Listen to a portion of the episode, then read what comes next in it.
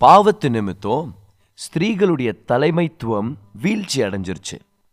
ஆனால் தேவன் இயேசு கிறிஸ்துவின் பலியின் நிமித்தம் உண்டான மீட்பினால அதை திருப்பி கட்டியிருக்கிறார். அது எவ்வளோ உண்மை அப்படின்றதும் அதை எப்படி தேவன் செஞ்சாருன்றதை பற்றி இந்த எபிசோட்ல நம்ம பார்க்க போகிறோம்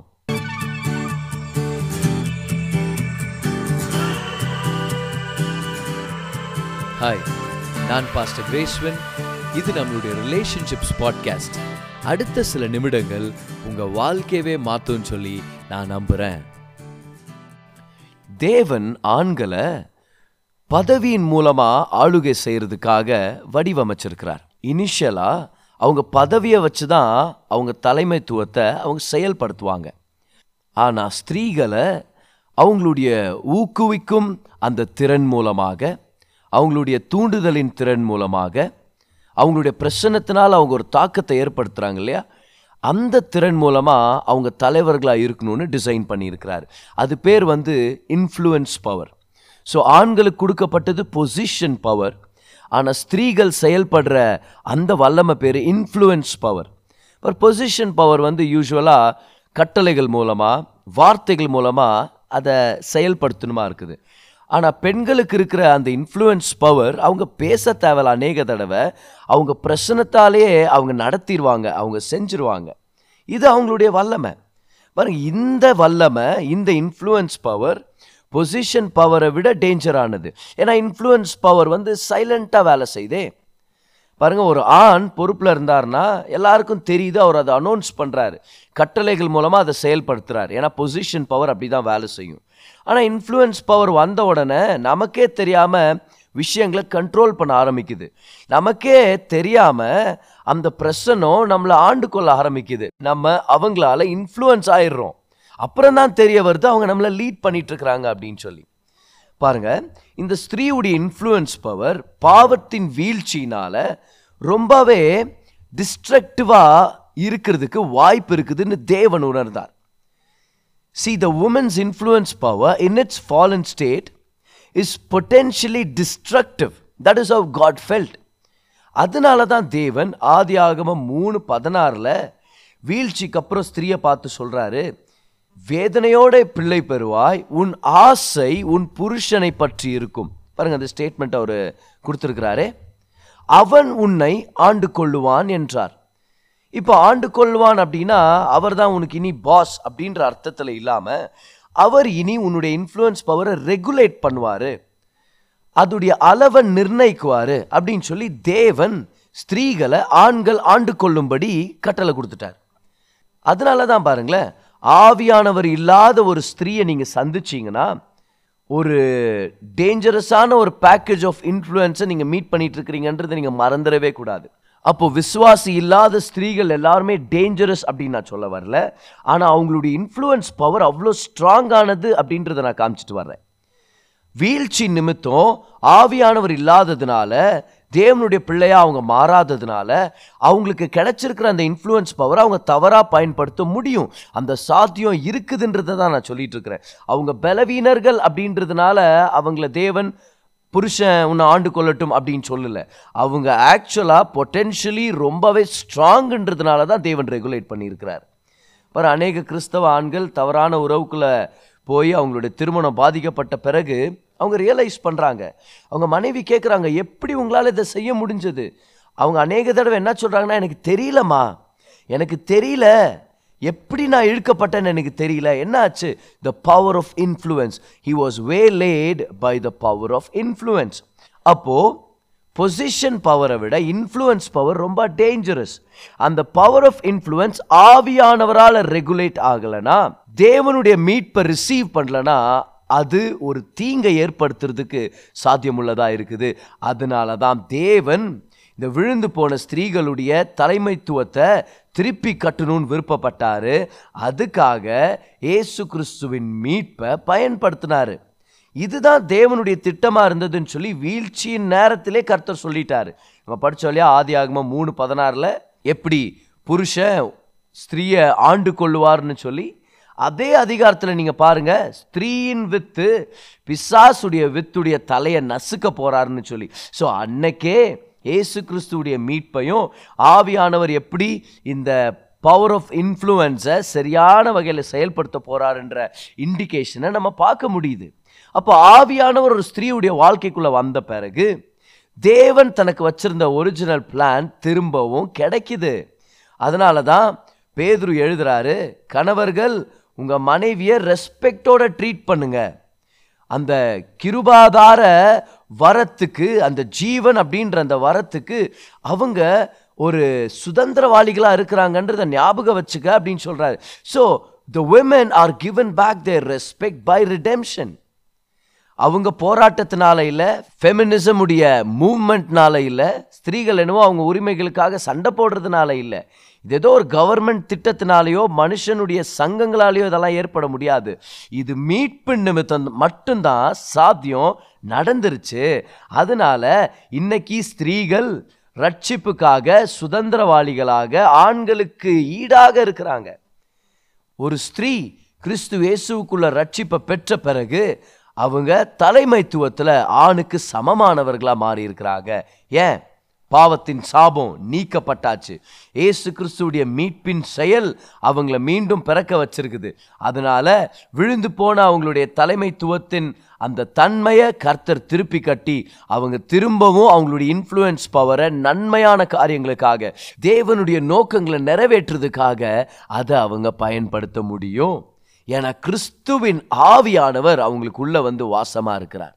தேவனுடைய நோக்கங்கள் திருப்பி கட்டப்பட்டாச்சு. அவங்களால உண்மையாக நேசிக்க முடியுது தேவனை சேவிக்க முடியுது. அப்போது கிறிஸ்துவுடைய மீட்பின் செயல் நிமித்தம் தேவனோட ஒரு ஐக்கியத்துக்கு திருப்பி கட்டப்பட்டவங்களா மட்டும் இல்லாமல் அவங்களுடைய வாழ்க்கை துணையோட சேர்ந்து ஆளுமைக்கு அவங்க திருப்பி கட்டப்பட்டிருக்கிறாங்க. ஸ்திரீகள் கவுனிங்க கிறிஸ்து இயேசுங்க ரட்சகராக இருக்கிறதுனால அவருடைய மீட்பை நீங்க பெற்றுக்கொண்டதுனால அவருடைய பிள்ளையாக நீங்க மாறினதுனால நீங்க தலைமைத்துவம் வகிக்க முடியும். உங்கள் குடும்பத்தில் இன்ஃப்ளூயன்ஸ் பவரை நீங்கள் பயன்படுத்த முடியும். உங்களுடைய வேலை இடத்துல உங்களுடைய சபையில் உங்களுடைய சமுதாயத்தில் கர்த்தர் உங்களுக்கு வச்சிருக்கிற அந்த தலைமைத்துவத்தை நீங்கள் செலுத்த முடியும். You can lead as you are called to lead you are designed to lead in fact the most profound statement would be you are restored to lead again நீங்கள் திருப்பி கட்டப்பட்டிருக்கிறீங்க. பார் இதை கிறிஸ்துவும் சபையும் அவங்க ரெண்டு பேருக்கும் இருக்கிற உறவில் நம்ம பார்க்க முடியும். பாருங்க கிறிஸ்துவுடைய உறவு சபைக்கு எப்படி ஒரு மனுஷனும் மனுஷியும் உறவில் இருக்கணுன்றதுக்கான ஒரு அடையாளமும் ஒரு எடுத்துக்காட்டாக இருக்குது. எப்படி தேவனுடைய நோக்கங்கள் நிமித்தம் ஸ்திரீ அவங்களுடைய ஆளுமையின் தலைமைத்துவத்தின் பங்கை வகிக்க முடியும்னு சொல்லி நம்ம பார்க்க முடியும். ஏன்னா இரண்டாம் ஆதாமுடைய அனுபவமும் முதல் ஆதாமுடைய அனுபவமும் பேரலாக இருக்குது. பாருங்க இயேசு ஒரு ஆணாக பிறக்க வேண்டியதாக இருந்தது. ஏன்? ஏன்னா முதல் ஆதாம் ஆண். அப்போ ஆதாம் விட்டத இல்ல ஆதாம் தொலைச்சத ஏசு கிறிஸ்து திரும்பவும் முடிக்கணும் அதை ரெஸ்டோர் பண்ணணும்னா அவரும் ஆதாம் போலவே வரணுமா இருந்தது. ஸோ அவரும் பிறக்கணுமா இருந்தது ஒரு ஆணாக பிறக்கணுமா இருந்தது. பாருங்க இந்த மீட்பை செஞ்சு முடிக்கிறதுக்காக ஆதாம் அனுபவிச்ச அதே அனுபவங்களை இயேசு கிறிஸ்துவும் அனுபவிச்சாருன்றதை நம்ம பார்க்க முடியும். பாருங்க முதல் ஆதாம் போய் தூங்க வேண்டியதாக இருந்துச்சு அவருடைய விலா எலும்புலருந்து ஏவால் உண்டாக்கப்படுறதுக்கு. அதே போல இரண்டாம் ஆதாம் சிலுவையில தூக்கத்தை அனுபவிச்சார் மரணத்தை அனுபவிச்சார். அந்த மரணத்தின் போது அவருடைய விலா எலும்புல அவர் குத்தப்பட்டார். அங்கிருந்து வெளியே வந்தது தான் அந்த நேரத்தில் பிறந்தது தான் சபை. சபை பேரு எக்லேசியா. ஸோ ஜீசஸ்க்கு ஒரு ஒய்ஃப் இருக்கிறாங்க அவங்க பேர் எக்லேசியா. எக்லேசியானா சர்ச் அசம்பிளி புதிய ஏற்பாட்டில் சபைக்காக பயன்படுத்துகிற வார்த்தை ஒரு ஃபீமேல் எஃபெக்ட் கிடைக்குது இல்லையா? எக்லேசியான்னு சொன்னால் ஸோ முதலாதாம் ஏவாலை பெற்றுக்கொள்ளணுன்றதுக்காக இல்லை ஏவாலை திருமணம் பண்ணிக்கணுன்றதுக்காக அவர் போய் தூங்கணுமா இருந்துச்சு நித்திரை அடையணுமா இருந்துச்சு தேவன் அவருடைய விழா எலும்புலேருந்து மனைவியை கொண்டு வந்தார். அதே போல் இரண்டாம் மாதம் மறிக்கணுமா இருந்துச்சு அவர் மறித்த பின்பு அவரை ஈட்டியால் குத்துறாங்க. குத்துன போது சபை பிறக்கிறதுக்கான அந்த அடையாளத்தை நம்ம அங்கே பார்க்க முடியுது. பாருங்க கிறிஸ்துவின் பக்கத்தில் ஈட்டி நிமித்தம் குத்தப்படும் போது ரத்தமும் தண்ணீரும் சிந்தப்படுதே. ஆக்சுவலாக ரத்தமும் தண்ணீரும் ஃப்ளோ ஆச்சு வெளியே. ஏன்? சபையான நம்ம இயேசுவின் ரத்தத்தினாலையும் வார்த்தையின் தண்ணீரால பிறந்தவங்களாச்சே. இயேசுவின் ரத்தத்தால் கழுவப்பட்டோம். வார்த்தையின் தண்ணீரால தான் ரட்சிப்பின் வார்த்தையை பெற்றுக்கொண்டு நம்ம எல்லாருமே புது சிருஷ்டிகளாக மாறணும். அப்போது ஏவாள் எப்படி மனுஷனுடைய பக்கத்திலிருந்து வெளியே கொண்டு வரப்பட்டாங்களோ சபை கிறிஸ்துவின் பக்கத்திலிருந்து கொண்டு வரப்பட்டாங்க. அதனால தான் சபையை வேதத்தில் அவள் அப்படின்னு சொல்லி தேவன் ரெஃபர் பண்ணுறாரு ஒரு மணவாட்டி அப்படின்னு சொல்லி ரெஃபர் பண்ணுறாரு அது ஒரு ஃபெமினைன் டெசிக்னேஷன் எப்படி ஏவால் ஆதாமுக்கு பரிபூர்ணத்தில் பிரசன்ட் ஆனாங்களோ கிறிஸ்து சொல்கிறாரு எபேசியர் அஞ்சு இருபத்தி ஆறு பாருங்க தாமதை திருவசனத்தை கொண்டு தண்ணீர் முழுக்கினால் சுத்திகரித்து பரிசுத்தமாக்குகிறதற்கும் கரை திரை முதலானவைகள் ஒன்றுமில்லாமல் பரிசுத்தமும் பிழையற்றதுமான மகிமையுள்ள சபையாக அதை தமக்கு முன் நிறுத்திக் கொள்வதற்கும் தம்மை தாமே அதற்காக ஒப்பு கொடுத்தார் இதை தான் ஆதாம் செஞ்சிருக்கணுமா இருந்துச்சு. ஆதாமுடைய வேலை ஏவால பாதுகாக்கிறது. ஏவால் தவறான வார்த்தைகளாலையும் தவறான போதனைகளாலையும் கரைத்திரை இருக்கிறவர்களாக இல்லாத மாதிரி கூடவே இருந்து சரியான வார்த்தைகளை பேசி அவங்கள சுத்திகரித்து பாதுகாக்கணுமா இருந்துச்சு. ஆனால் ஆதாம் அதை செய்யல. ரெண்டாவது ஆதாம் அதை செஞ்சிட்ருக்கிறாரு. அப்போ முதல் ஆதாமுடைய ஃபெயிலியர் என்னன்னா அவன் ஒரு வகையில் மனைவியை கைவிட்டுட்டாரு. கூடவே இருக்கிற மாதிரி நமக்கு ஒரு இண்டிகேஷன் இருந்தாலும் அவர் சைலண்டாக தான் இருக்கிறாரு. பிசாசானவன் பேசும்போது ஆதாம் நடுவில் வந்து அவங்க ரெண்டு பேருடைய பேச்சை கட் பண்ணுறதாகவோ இல்லை ஏவாலை காப்பாற்றுறதாகவோ நம்ம பார்க்கறது இல்லை in other words Adam was not present there அவர் ஃபிசிக்கலாக அங்கே ப்ரெசண்ட்டாக இருந்திருக்கலாம். ஆனால் ஏவாலோட அந்த இடத்துல இல்லாதவராக இருந்திருக்கிறார். ஆனால் ஏசு கிறிஸ்துவானவர். இரண்டாம் ஆதாம்.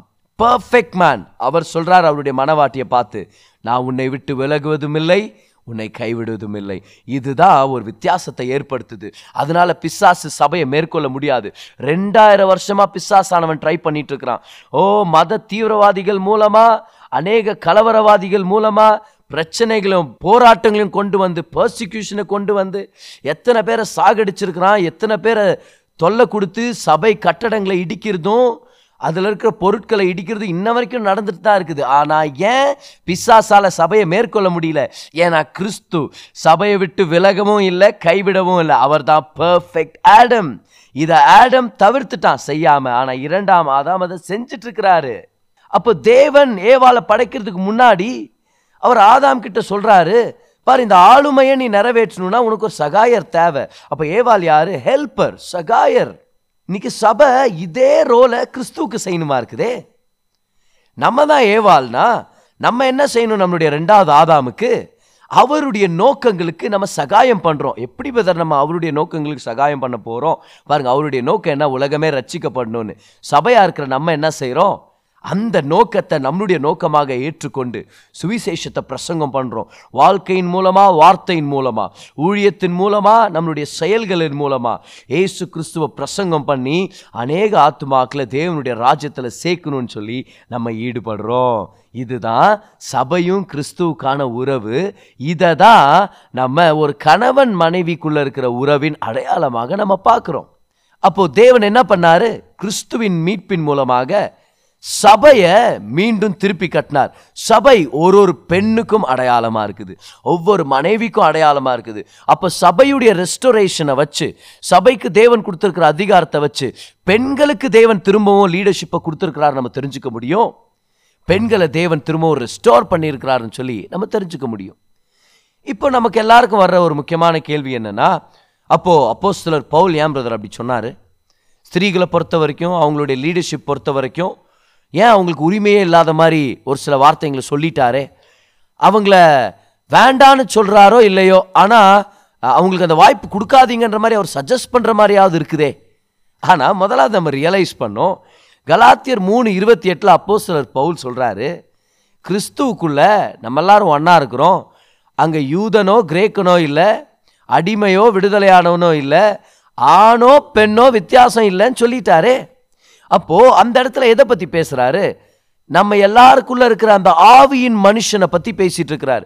ஆணோ பெண்ணோ ரெண்டு பேருக்குள்ளும் ஒரு ஆவி இருக்குது. அதுதான் ஆவியின் மனுஷன் இன்ன மேன் அந்த ஆவியின் மனுஷனை பொறுத்த வரைக்கும் கிறிஸ்து ரிடீம் பண்ணிட்டாரு.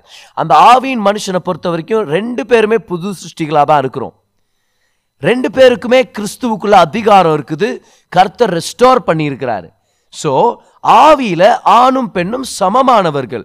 தேவனை ஒரு ஆண் எப்படி ஆராதிக்க முடியுமோ அதே போல ஒரு பெண் ஆராதிக்க முடியும். அப்போ ஸ்பிரிச்சுவல் ரைட்ஸ் அண்ட் பர்பசஸ் பொறுத்த வரைக்கும் ஆவியின் நிலையில ரெண்டு பேருமே சமமானவர்களாக தேவன் நிறுத்திட்டார்.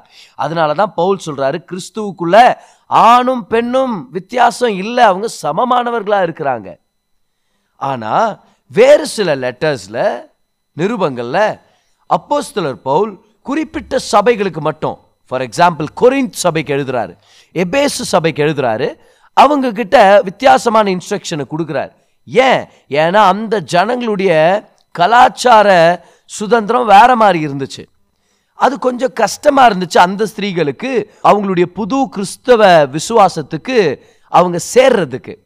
ஃபார் எக்ஸாம்பிள் கொரின் சபையில் இருக்கிற ஸ்திரீகள் கிட்ட பவுல் சொல்கிறாரு ஸ்திரீகள் சபையில் சைலண்ட்டாக இருங்க உங்களுக்கு சபையில் பேசுறதுக்கு அனுமதி இல்லை நீங்கள் வீட்டில் போய் உங்கள் கணவர்கிட்ட கேளுங்க அப்படின்றாரு. இது எதுக்காக? அவங்கள மட்டுப்படுத்துறதுக்கோ அவங்கள கட்டுப்படுத்துறதுக்கு இல்லை. அந்த கலாச்சாரத்தில் ஒரு சில மாறுபாடுள்ள போதனைகள் ரொம்ப பரவலாக இருந்துச்சு. அதை சபையில் வந்து கன்ஃபியூஷனில் அவங்க பேச தொடங்கிட்டாங்க. அதனால் பவுல் என்ன சொல்கிறாரு இல்லை இல்லை சரியான டாக்டரின் எஸ்டாப்ளிஷ் ஆகணும். இப்போ தான் பிரசங்கம் பண்ணிகிட்ருக்குறோம் நாங்கள் டீச் பண்ணிகிட்ருக்குறோம் அதனால் இப்போவே நீங்கள் பாரம்பரியமாக கற்றுக்கிட்ட அந்நிய தேவாலயங்களை கற்றுக்கிட்ட சொல்லி கொடுத்த ஒரு சில விஷயங்களை அப்படியே இங்கே டிரான்ஸ்லேட் பண்ணிட முடியாது. ஏன்னா அது நடந்துட்டு இருந்துச்சு அந்த சபையில். ஸோ பவுல் என்ன சொல்கிறாரு கொஞ்சம் வெயிட் பண்ணுங்கள் கொஞ்சம் சைலண்ட் இருங்க. நாங்கள் போதிக்கிறோம். நாங்கள் உங்களுக்கு அப்போஸ்தலர்களாக வந்திருக்கிறோம் நாங்கள் போதிக்கிறோம். எங்கள் மூலமாக அனுப்பப்பட்டவர்கள் போதிக்கிறாங்க. போதனைகளை தெளிவாக பெற்றுக்கொள்ளுங்க. பாருங்க இது ஒரு முக்கியமான விஷயம். இதை நம்ம எப்படி இன்டர்பிரேட் பண்ணோம்? கல்ச்சுரல் டிஃப்ரென்சஸ் வச்சு தான் நம்ம இன்டர்பிரேட் பண்ணோம். ஸோ தெளிவான விஷயம் பாருங்களேன். தேவன் ஸ்திரீகளை லீடர்ஷிப்பில் ரெஸ்டோர் பண்ணிட்டார். அதில் எந்த சந்தேகமும் இல்லை. ஆனால் அந்த ஒன்று குறைந்தியர் பதினாலு முப்பத்தி நான்கில் அப்போஸ்தலர் பவுல் சொன்ன வார்த்தையை நம்ம தப்பாக புரிஞ்சுக்கிட்டு இதை ஒரு ஜென்ரல் ரூலாக பண்ணிடக்கூடாது. வேறு அதான் பிரச்சனை. கொரிந்த் சபைக்கு அவர் எழுதினார். வேற எல்லாம் எந்த சபைக்கும் எழுதலையே. அப்போ நம்ம என்ன யோசிக்கணும்? அது கொரிந்த் சபையில் கொரிந்த் பட்டணத்தில் ஏதோ ஒரு கலாச்சாரம் சபையை அன்னைக்கு டிஸ்டர்ப் பண்ணுற மாதிரி இருந்துச்சு. ஸ்திரீகளை கொஞ்சம் சைலண்ட் ஆக்கணுமா இருந்துச்சு. அதை நம்ம புரிஞ்சுக்கணும். இதை நிறைய பேர் புரிஞ்சுக்காம என்ன பண்ணிட்டாங்க? இதை பொதுவாக்கிட்டாங்க. அப்போ ஸ்திரீகள் இனி சபையில் தலைமைத்துவத்தை வகிக்கக்கூடாது அவங்க பிரசங்கம் பண்ணக்கூடாது வர்ஷிப் லீட் பண்ணக்கூடாது. ஆனால் விஷயம் என்னன்னா அதே கொரிந்த் சபைக்கு ஒன்று குறைந்தர் பதினொன்று அஞ்சில் சொல்கிறாரு ஸ்திரீகள் சபையில் தீர்க்க தரிசனம் சொல்லுங்கன்றார். அப்போது என்ன அர்த்தம்? அது ஒரு தலைமைத்துவத்தின் இடம் தானே? ஏன்னா ஒரு சில பேர் தான் முன்னாடி வந்து தீர்க்க தரிசனம் சொல்ல முடியும். அந்த இடத்துக்கு ஸ்திரீகளை வந்து பேசுங்கன்னு சொன்னார்னா அந்த தலைமத்துவம் ரெஸ்டோர் ஆயிருக்குதுன்னு தானே சொல்கிறாரு ஆனால் அது சரியான வகையில் நடக்கணும் see he was bringing back order in the church he was not limiting women he was not condemning them but he was bringing order in the church ஏன்னா ஆவியானவர் ஒழுக்கத்தின் தேவனாக இருக்கிறார் he is not the God of confusion or disorder he's a God of order so ஆர்டரை கொண்டு வர்றதுக்காக அப்போஸ்தலர் பவுல் அந்த டீச்சிங்கை கொண்டு வர்றாரு கவுனிங்க இது எல்லாமே கர்த்தருடைய வார்த்தையில் தான் இருக்குது. கர்த்தருடைய வார்த்தையில் கான்ட்ரடிக்ஷன்ஸ் இருக்குதுன்னு நினைக்காதீங்க. கல்ச்சுரல் டிஃப்ரென்சஸ் இருக்குது. ஒவ்வொரு சபை மக்களும் ஒவ்வொரு கலாச்சார ரீதியாக வாழ்ந்துட்டுருக்குறாங்க அந்த கலாச்சாரத்துக்கு ஏற்ற மாதிரி ஒரு சில கன்ஃபியூஷன்ஸ் வருது. அதை டீல் பண்ணுறதுக்காக அப்போஸ்தலர் பவுல் அவருடைய இன்ஸ்ட்ரக்ஷன்ஸை ஸ்பெசிஃபிக்காக இருக்கணுமா இருந்தது. ஸோ கொரின் சபையை பொறுத்த வரைக்கும் எதுக்காக? ஆர்டர் இந்த சர்ச் சபையில் ஒரு நல்ல ஒழுக்கத்துக்காகவும் ஜனங்களுடைய மாம்சத்து நிமித்தம் அவங்களுடைய கல்ச்சுரல் பேக்ரவுண்ட்னால அவங்க கன்ஃபியூஷனை கிரியேட் பண்ணக்கூடாதுன்றதுக்காக அப்போஸ்தலர் பவுல் அந்த டீச்சிங்கை கொண்டு வந்தார். ஸோ இதை ஒரு பொதுவான டீச்சிங்காக மாற்றிடாதீங்க எல்லா சபையிலையும் எல்லா இடத்துலையும் எல்லா நேரத்துலையும் ஸ்திரீகள் தலைமைத்துவத்தில் இருக்க முடியாது அவங்க பேசக்கூடாது. இல்லை இல்லை இல்லை இல்லை. நல்லா கவனிங்க. கொரிந்த் சபையில் மட்டும் அந்த காலத்தில் மட்டும் அந்த இடத்துல மட்டும் அந்த இன்ஸ்ட்ரக்ஷன் மிக முக்கியமானதாக இருந்தது. ஆனால் ஸ்திரீகள் தலைவர்களாக இருக்க முடியும் போதிக்க முடியும் வர்ஷிப் லீட் பண்ண முடியும் ப்ராஃபஸி சொல்ல முடியும் அவங்க நிச்சயமாக அவங்களுடைய தலைமைத்துவத்தை செயல்படுத்த முடியும். ஸோ கவனிங்க ஆண்கள் ஸ்திரீகள் தலைவர்களாக இருக்கக்கூடாது அப்படின்றது உங்களுடைய அபிப்பிராயமாக இருந்துச்சுன்னா இது ஒரு விஷயத்தை யோசிச்சு பாருங்கள் கிறிஸ்து இந்த உலகத்தை ஒரு ஸ்திரீயின் இடத்துல கொடுத்துட்டு போயிருக்கிறார். என்னது? கிறிஸ்து இந்த உலகத்தையே ஒரு ஸ்திரீ கையில் கொடுத்துட்டு போனாரா? ஆமாம் சபை. சபை ஒரு ஸ்திரீக்கு ஒப்பிட்டு பேசப்படுகிற ஒரு சபை தானே? எக்லைசியா தி அசெம்பிளி மணவாட்டின்னு அழைக்கப்படுற சபை தானே? இந்த உலகம் மாறுறதுக்காக கர்த்தர் யார் கையில் கொடுத்துட்டு போயிருக்கிறாரு? சபைன்ற ஒரு ஸ்திரீ கையில் கொடுத்துட்டு போயிருக்கிறார். ஏன்னா சபையின் தலைமைத்துவத்தை தேவன் திருப்பி கட்டியிருக்கிறார். அப்படின்னா இந்த சபை ஒவ்வொரு மனைவிக்கும் அடையாளமாக இருக்கிறதுனால மனைவியின் தலைமைத்துவத்தை அவர் திருப்பி கட்டியிருக்கிறார். God's plan for women in leadership has already been restored ஆனால் ஒருவேளை ஆணாக இருந்து ஒரு ஸ்திரீ உடைய பிரசங்கத்தை நீங்கள் கேட்குறதுக்கு உங்களுக்கு ஏதாவது இடைஞ்சல் இருந்துச்சுன்னா நான் உங்களுக்கு என்கரேஜ் பண்ணுறேன் பாருங்கள் கண்ணை மூடிட்டு கேளுங்க. அவங்களுக்குள்ளே இருக்கிற ஆவின் மனுஷன் பேசுகிறத கேளுங்க. கண்ணை மூடுங்க. ஒருவேளை ஸ்திரீ தான் பிரசங்கம் பண்ணுறாங்கன்றது உங்களுக்கு ஒரு தடையாக ஒரு இடையூறாக இருந்துச்சுன்னா என்னத்துக்கு கர்த்தருடைய வார்த்தை நீங்கள் பெற்றுக்கொள்ளாமல் போகணும். கண்ணை மூடிட்டு கவனிங்க. அவங்களுக்குள்ளே இருக்கிற ஆவியானவர் அவங்க மூலமாக பேசிகிட்டு இருக்கிறத நீங்கள் உணர்வீங்க. கர்த்தருடைய ஆவியானவர் அவங்கள பயன்படுத்திட்டு இருக்கிறத நீங்கள் பார்ப்பீங்க. See God always speaks through the spirit man so ignore the body and listen to the spirit man in the woman அப்போது ஆண் மட்டும் இல்லை ஸ்திரீயும் தலைவராக இருக்க முடியும். அவங்களுடைய தலைமைத்துவத்தின் ஸ்டைல்ஸ் வித்தியாசமாக இருக்கும். அதனால் அந்த தலைமைத்துவத்துடைய அந்த விதம் ஒரு ஒருத்தருடைய தலைமைத்துவத்தை கேன்சல் பண்ணாது. அப்படின்னா பொசிஷன் பவரை இன்ஃப்ளூயன்ஸ் பவர் கேன்சல் பண்ண முடியாது. இன்ஃப்ளூயன்ஸ் பவரை பொசிஷன் பவர் கேன்சல் பண்ண முடியாது. இது ரெண்டுடைய காம்பினேஷன் தான் உலகத்தை அசைக்க போது உலகத்தை ஆளுகை செய்ய போது தேவனுடைய ராஜ்யத்தை பூலோகத்துக்கு கொண்டு வர அதனால் பிசாசு பயப்படுறான். எப்பெல்லாம் ஸ்திரீகள் திரும்பவும் பதவிக்கு வர்றதும் தலைமைத்துவத்துக்கு வர்றதை அவன் பார்க்குறானோ அப்போல்லாம் ஒரு கன்ஃபியூஷனை ஏற்படுத்தி ஒரு குற்றச்சாட்டுதலை கொண்டு வந்து அந்த மதத்தின் ஆவியை எழுப்பி விட்டு அவங்கள திரும்பியும் மட்டுப்படுத்தணும்னு நினைக்கிறான். ஏன்னா பிசாசானவனுக்கு தெரியும் ஆணுடைய பொசிஷனல் பவரும் ஸ்திரீவுடைய இன்ஃப்ளூயன்ஸ் பவரும் ஒன்று சேர்ந்துருச்சுன்னா இந்த உலகம் மாற்றப்படும். இந்த உலகத்தின் மேல ஒரு தாக்கம் ஏற்படும். சபை மிக எஃபெக்டிவாக செயல்பட ஆரம்பிக்கும். தேவனுடைய ராஜ்யம் கட்டப்படும். அநேக ரட்சிக்கப்படுவாங்க. பிசாசுக்கு பயம். அதனால ஸ்திரீகள் எழும்புறது அவன் கட்டுப்படுத்திட்டு இருக்கிறான்றது மிகப்பெரிய உண்மை. இன்னைக்கு நம்ம கற்றுக்கிட்டோம் ஸ்திரீகளுக்கு தேவன் திரும்பவும் அவங்களுடைய தலைமைத்துவத்தை கொடுத்துருக்கிறார். ஏசு கிறிஸ்துவின் மீட்பு நிமித்தம். அடுத்த எபிசோட்ல ஸ்திரீகள் பிரசங்கம் பண்ணலாமா? பிரசங்கம் பண்ணுற வாய்ப்பு அவங்களுக்கு தரலாமா? அப்படின்ற கேள்வியை நான் டீல் பண்ண போகிறேன் ஸோ ஆவலா எதிர்பாருங்க. கர்த்தர் உங்களோட இருக்கிறார். வாழ்க்கையை என்ஜாய் பண்ணுங்க.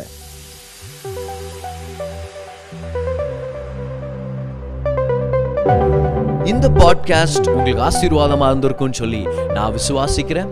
ஒவ்வொரு வெள்ளிக்கிழமையும் சாயங்காலம் நான்கு மணிக்கு ஒரு புது பாட்காஸ்ட் உங்களுக்கு நாங்கள் அவைலபிள் ஆக்குறோம். பெற்றுக்கொள்ளுங்க. ஆசீர்வதிக்கப்படுங்க. This is pastor Gracewin until I meet you again enjoy life